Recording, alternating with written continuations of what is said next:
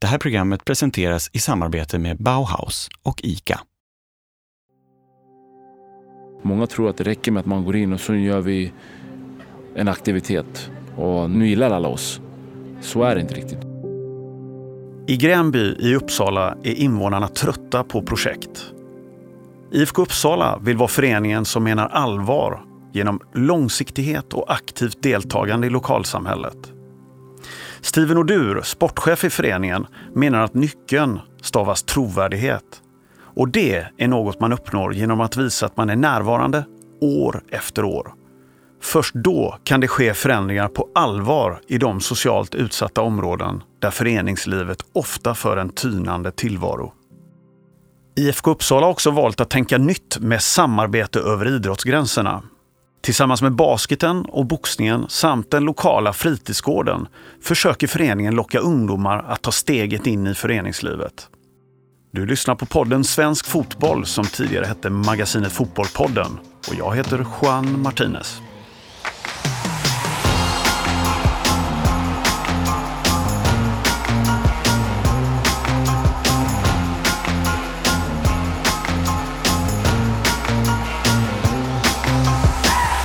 Välkommen till podden Steven och du.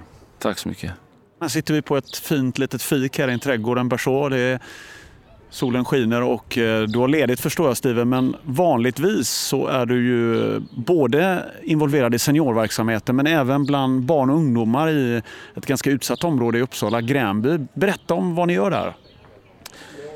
Ja, vi, alltså vi försöker ju så mycket vi bara kan att använda vår förening och den kompetensen som finns och resurser utifrån spelare och, och ledare och göra vad vi kan göra för vårt område där vi är. Alltså vårt uppdragsområde är ju Gränby. Du, ni lanserade ett ganska unikt koncept i år med samarbete över eh, gränserna när det gäller olika idrotter och sådär. Kan du berätta om det? Vad, vad var tanken med det och hur gick ni tillväga? Det handlade väl kanske mest om att barnen i Gränby skulle få se och testa på flera idrotter. Visst, jag som höll på med fotboll skulle bli jätteglad om alla började spela fotboll. Men den kanske inte är för alla. Ja, då kanske basket kan vara någonting för, för någon. Och det kan vara boxning också. Så vi försökte leta efter föreningar som är rotade i området. Så att barnen får se vad som finns i Gränby. Vi vill försöka nå ut till så mycket barn som det bara går. För mig generellt är det bara viktigt att, eh, att barnen idrottar. För det ger så otroligt mycket eh, på lång sikt. Att man är med i idrottsrörelsen. Och det är fantastiskt. Jag har varit med i princip hela mitt liv och vet vilken nytta det, det kan ge. Så att, ja, vi vill göra väl allt vi kan för att fler ska ska idrotta och inte hamna på andra banor, vilket är väldigt enkelt idag, att man tar en annan väg. Varför hamnar barn utanför idrotten i, i de här socialt utsatta områdena? Finns det en väg att välja den snabba vägen så väljer gärna ungdomar den. Och idrotten att kunna bli nästa Zlatan och ju äldre man blir så inser man oj det är en lång väg dit. Och då eh, kanske det blir lätt att man väljer en snabbare väg och då gäller det att man har bra förebilder. Och förebilden behöver inte bara vara människor, det kan också vara en förening och, och visa på att det finns mycket som du kan göra på vägen dit och att, man har tålamod också. För det måste man ha om man håller på med idrott. För det lär sig alla inom idrotten att det är tålamod, det är, ingenting sker över natt. När du träffar ungdomar i Gränby eh, som inte är föreningsaktiva, vad kan du få för förklaringar till att de inte är aktiva? Vad, är, vad, vad får de att välja bort idrotten? Uh, Alltså jag tror att eh, ekonomi är en stor del tror jag, att, som gör att många inte väljer. Sen tror jag också en liten kultur. Att eh, man kommer från ett hem där det inte finns en föreningskultur. Och har man inte den föreningskulturen då kanske man inte ser värdet av att tillhöra en förening och hur mycket det kan ge över tid i livet. Och hur mycket man lär sig.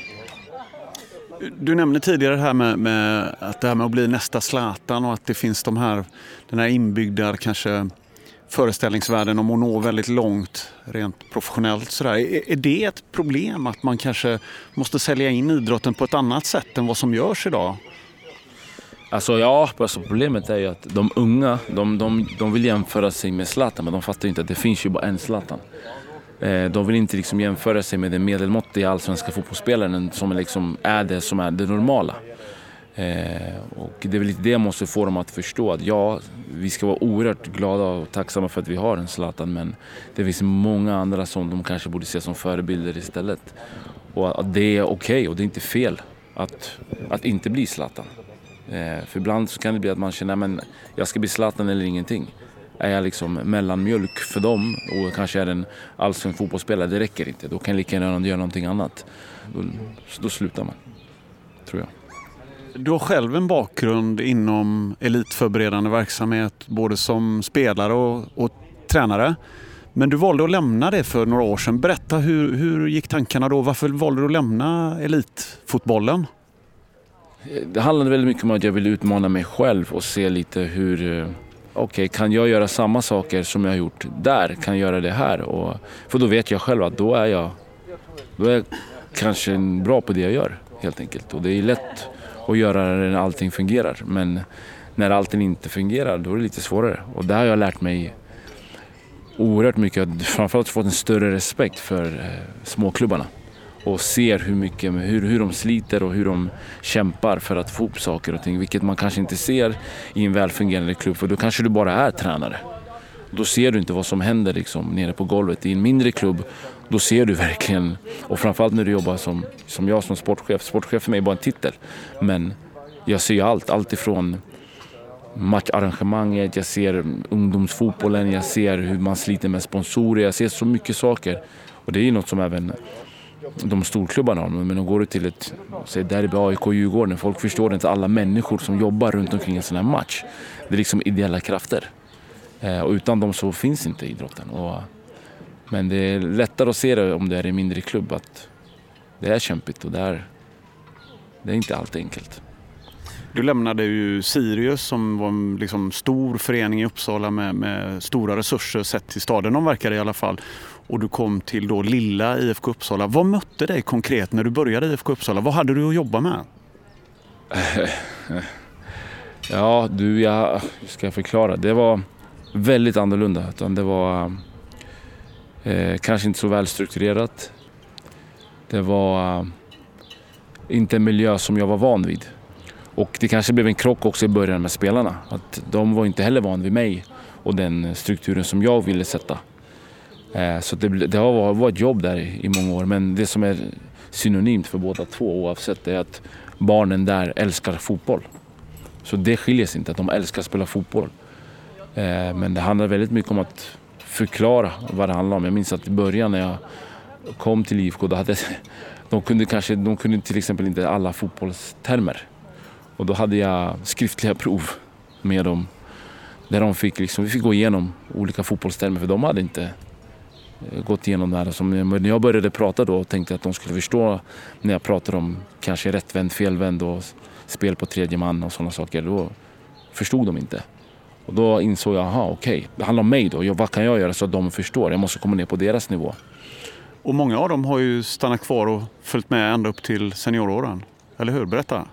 Ja, ja från de jag började med, första kullen, så är inte alla alla de spelar inte fotboll idag, men jag, ju, jag har ju en som idag spelar i, i division 1 eh, i Nyköping. Så det är man ju jätteglad utav, att, att man har varit med på den resan. Och att det var en sån kille som vid den åldern inte kanske var den som var mest uppskattad, men idag är man det. Och, då, och det är det som är så viktigt att försöka förmedla till ungdomarna. Att gå din väg och din väg kanske inte är som de alla andras utan och då, sen kommer någon vilja kopiera dig. Så, men försök alltid bli din egen och inte titta bakom axeln hur någon annan har slagit sig fram utan titta på dig själv bara. Det är det jag tror är viktigt. Du Steven, hur, hur ser du på, på idrottens roll i framtiden i, i de här socialt utsatta områdena som exempelvis Gränby? Vad, vad behöver göras?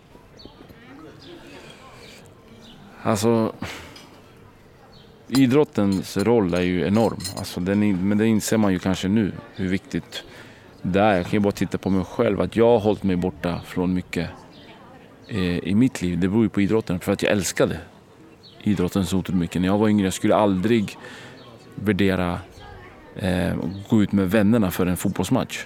Och över tid så gör det ju att jag håller mig borta från det där och jag blir liksom inte intresserad av den biten. Så idrotten har hjälpt mig väldigt mycket där. Men också det här med att när man gör lagsport, göra saker tillsammans. Och det, är, det lär dig också vara en, en grupp, vilket samhället är. Eh, så att föreningslivet kan ju även skapa väldigt bra samhällsmedborgare. Du behöver inte bara bli en bra fotbollsspelare. Du kan bli en väldigt bra samhällsmedborgare för du lär dig regler, du lär dig struktur, du lär dig olika saker. Du lär dig förhålla dig och inte bara till dig själv utan till många andra. Till, till dina egna lagkompisar men också till motståndare, till domare, till ledare. Alltså allt det där. Så det, är, det är egentligen en livsskola att vara med i en förening. Och det tror jag är, är oerhört nyttigt. Sen så, som jag sa i början, det behöver inte vara fotboll. Och det tror jag att man ska bli bättre på att visa. Det finns så otroligt mycket. Du kan hitta din väg och din idrott. Det behöver absolut inte vara fotboll som, som man håller på med. Men att vara med i större sammanhang, det är fantastiskt. Läggs det för stort ansvar på idrotten och föreningslivet att, att lösa de sociala utmaningarna som finns i samhället? Nej, det vet jag inte riktigt om idrotten får för mycket. Om, om, om man liknar det så här. Arenan där vi håller till. Eh, där kan vi tycka, i alla fall vi som arbetar i föreningen, där gör vi ett bra jobb med ungdomarna. Och den ligger inte så långt ifrån själva området, Gränby. Men frågan som jag ställde mig för några år sedan, vad har vi gjort i området? Dit barnen kommer hem efter träningen. Och eh, där och då hade vi inte gjort så otroligt mycket. Eh, och det är lite det jag känner att vi som förening i alla fall känner att vi kan göra mer i området än vad vi gör. För att när de kommer till oss, de tränar fotboll, de får den här strukturen, de får de här eh, vägledningen, de får den här, allt, allt det som vi ger dem. Men när de kommer hem och är med sina vänner som inte är med i det här, och då är det den här snabba vägen igen. Och då blir det lätt att några av dem hakar på det. Och istället kanske föreningen kan gå in i ett område och och skapa aktiviteter där, vilket vi gör just nu tillsammans med fritidsgården i Gränby och, och eh, RFC Uppland. Eh, där vi eh, har, nu har vi sommaraktiviteter hela sommaren där våra A-lagsspelare kommer dit och håller i fotboll till exempel i området. Där de får komma och spela fotboll, bara spontant droppa in. Och det är sådana saker som föreningen kan göra, för då gör vi inte någonting där vi är. Utan då gör vi någonting för de som inte kanske orkar träna fyra gånger i veckan eller inte vill träna fyra gånger i veckan. Ja, men jag vill spela någon gång bara. Men kom, så får du också spela fotboll. För det är också det att, att, att alla barn och ungdomar vill inte ha det här formatet. Träna stenhårt, träna fyra. De, vissa kanske bara vill träna en gång i veckan. Och hur man konkret ska lösa det där, det är en annan fråga. Men att man försöker möta dem också. Det tror jag. Men vi försöker göra så mycket vi kan eh, utifrån våra resurser i, i Gränby. Och det ingår i vår förening att man som spelare ska ställa upp och göra sådana här typer av eh, insatser. Eh, så det har vi alltid haft i vår förening. Har... Det är som krav alltså på A-lagsspelare? Det är krav på våra U17-spelare, våra U21-spelare, våra, våra A-lagsspelare också. Men och då, till exempel när vi har våra fotbollsskolor så ska de också vara med och ställa upp och göra olika saker och det ingår. För att det är just det med att vi pratar om att inte bara fostra fotbollsspelare men också fostra samhällsmedborgare. Eh, att vi kan genom dem lära, vi kan genom vår förening, vi lär våra egna spelare att ta ansvar, inte bara för dig själv men för de här barnen och för, för samhället eh, genom, genom att du spelar fotboll och då har de gjort en insats. Vissa av de här eh, spelarna blir sen tränare hos oss. Vi har några sådana som är som började med att jobba med ungdomarna med olika fotbollsskolor eller kanske var med på olika sätt. Och, eh, Idag är de tränare och riktigt duktiga tränare. Det var deras väg in. Så att jag tror att det är viktigt att eh, man, eh, man, man använder idrotten också till att lära de egna medlemmarna om livet, alltså om samhället och inte bara fotboll. Alltså sin, sin egen fotboll. Då tror man man vinner mycket, man, man skapar bra människor. De blir öppnare också för allt som kommer in. Det blir ännu större ansvar på idrotten då? Ja, det blir det. Men sen vet jag inte om det, det, är, det är ett ansvar som vi har tagit för att vi vill. Eh, så jag ser inget problem med att, att vi tar ett större ansvar. För det gynnar ju oss också. För att om det, om det är flera i Gränby som håller på med idrott, om det är flera i Gränby som håller sig borta från dumheter, det är också att våra medlemmar också håller sig borta. Vilket gör att då kanske vi får flera att hålla på längre med idrotten. Så att det är inte bara att tro att vi kan jobba och spela fotboll med dem och tänka att då kommer vi hålla kvar dem. Utan man måste också tänka lite längre. Så att jag tror att det är bara, det är bara, det är bara positivt för oss att, att, att vi gör det och vi vill göra det. Så att det blir inte jobbigt för någon. Mm. Det kom ju nyligen en forskningsrapport om att eh, socialt utsatta områden har, sjunker aktivitetsnivån. Eh, stora föreningar i, i eh, förorter har krympt betänkligt. Vad tänker du, varför sker det nu? Eh, jag, jag, jag, alltså en stor del tror jag också det är det här med eldsjälar eh, som börjar försvinna. De finns inte på samma sätt som förut vilket gör att då kan en hel förening rasa om de försvinner.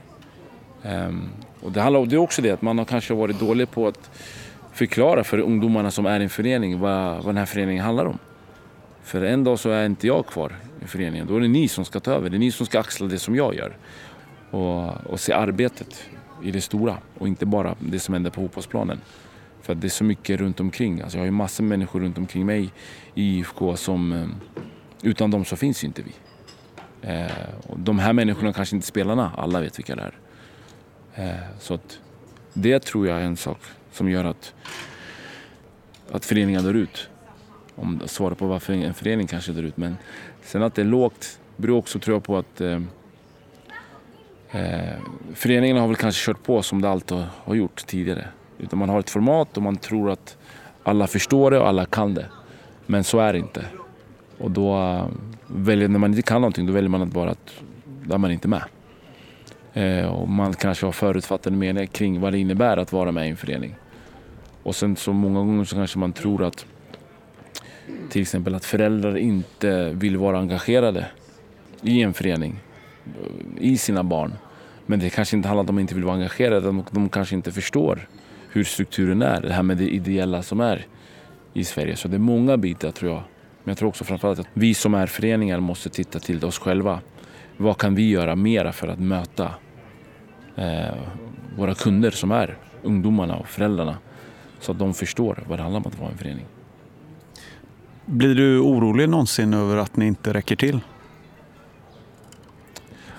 Eh, ja, alltså framförallt så tycker jag att det är jobbigt när eh, spelare, spelare kommer alltid och går.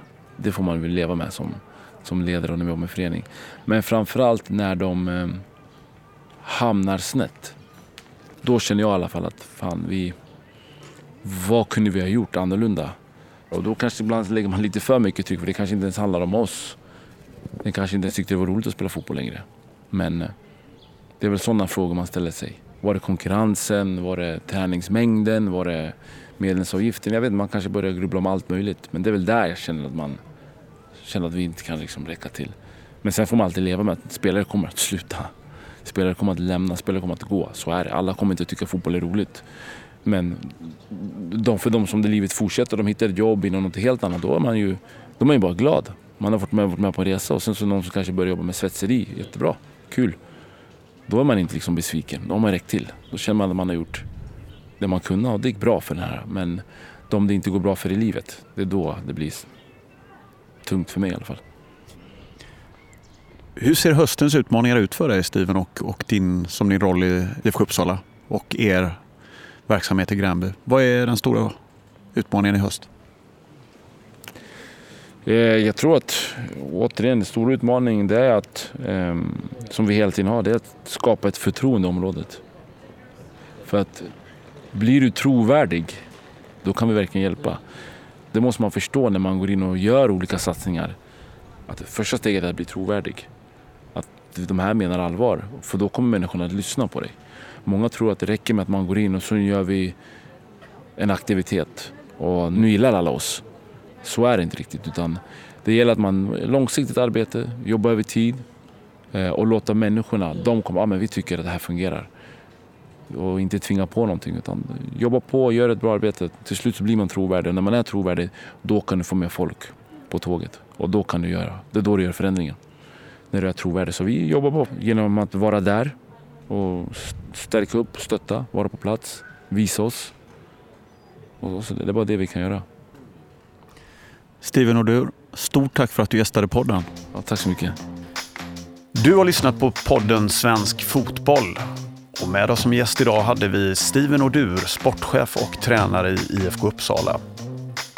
Har du några tankar, funderingar eller ämnen som du tycker att vi ska ta upp i podden? Tveka inte att höra av dig till podden at svenskfotboll.se. Det är tillsammans med alla er där ute som vi gör svensk fotboll lite bättre hela tiden. Jag heter Juan Martinez. Tack för att du har lyssnat.